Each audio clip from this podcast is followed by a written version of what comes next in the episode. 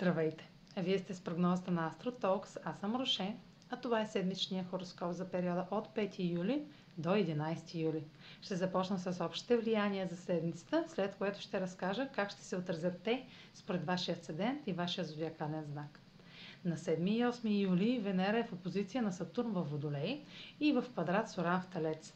Време е да направим конструктивна оценка на ресурсите, с които разполагаме, преди да продължим напред след като вече сме видели какви действия имаме право да предприемем според текущите условия и резултати, може да преценим колко и какви средства да вложим за постигане на целите.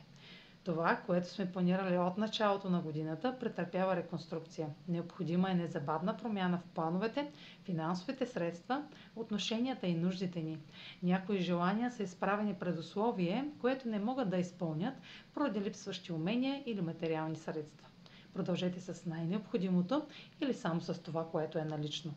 На 10 юли е новолунието в рак. Новолуният са отправна точка за нови етапи и проява на инициатива в някои от сферите в живота ни. Новолунието в рак ще е особено начало. От една страна ще освети новия цикъл между Марс и Венера, от друга контролът върху това начало няма да е индивидуален. А и как да е иначе, след като среща на Марс и Венера на 13 юли сочи нов етап в отношенията с другите и трябва да се съобразяваме с тях.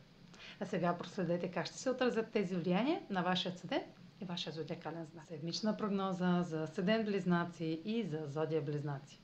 Венера в аспект към Сатурн във Водолей и Оран в Талец насочва вниманието и фокуса ви върху въпрос от миналата седмица установените граници или правила, или пък условия от авторитети в сферата на обученията, пътуванията, ще са причина да изявите своята подготовка или да получите оценка за уменията си.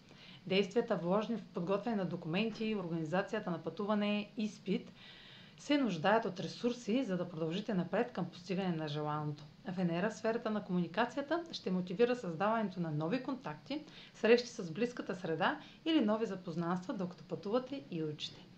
Това може да е момент на финализиране на важен етап от обучението ви, който нагледно ви показва какво получавате срещу вложените материални средства.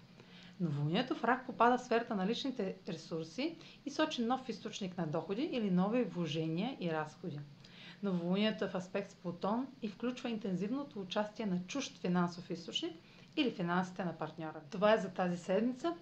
Може да последвате канала ми в YouTube, за да не пропускате видеята, които правя, да ме слушате в Spotify, да ме последвате в Instagram, в Facebook, а за онлайн консултации с мен може да посетите сайта astrotalks.online, където ще намерите услугите, които предлагам, както и контакти за връзка с мен. Чао! Успешна седмица!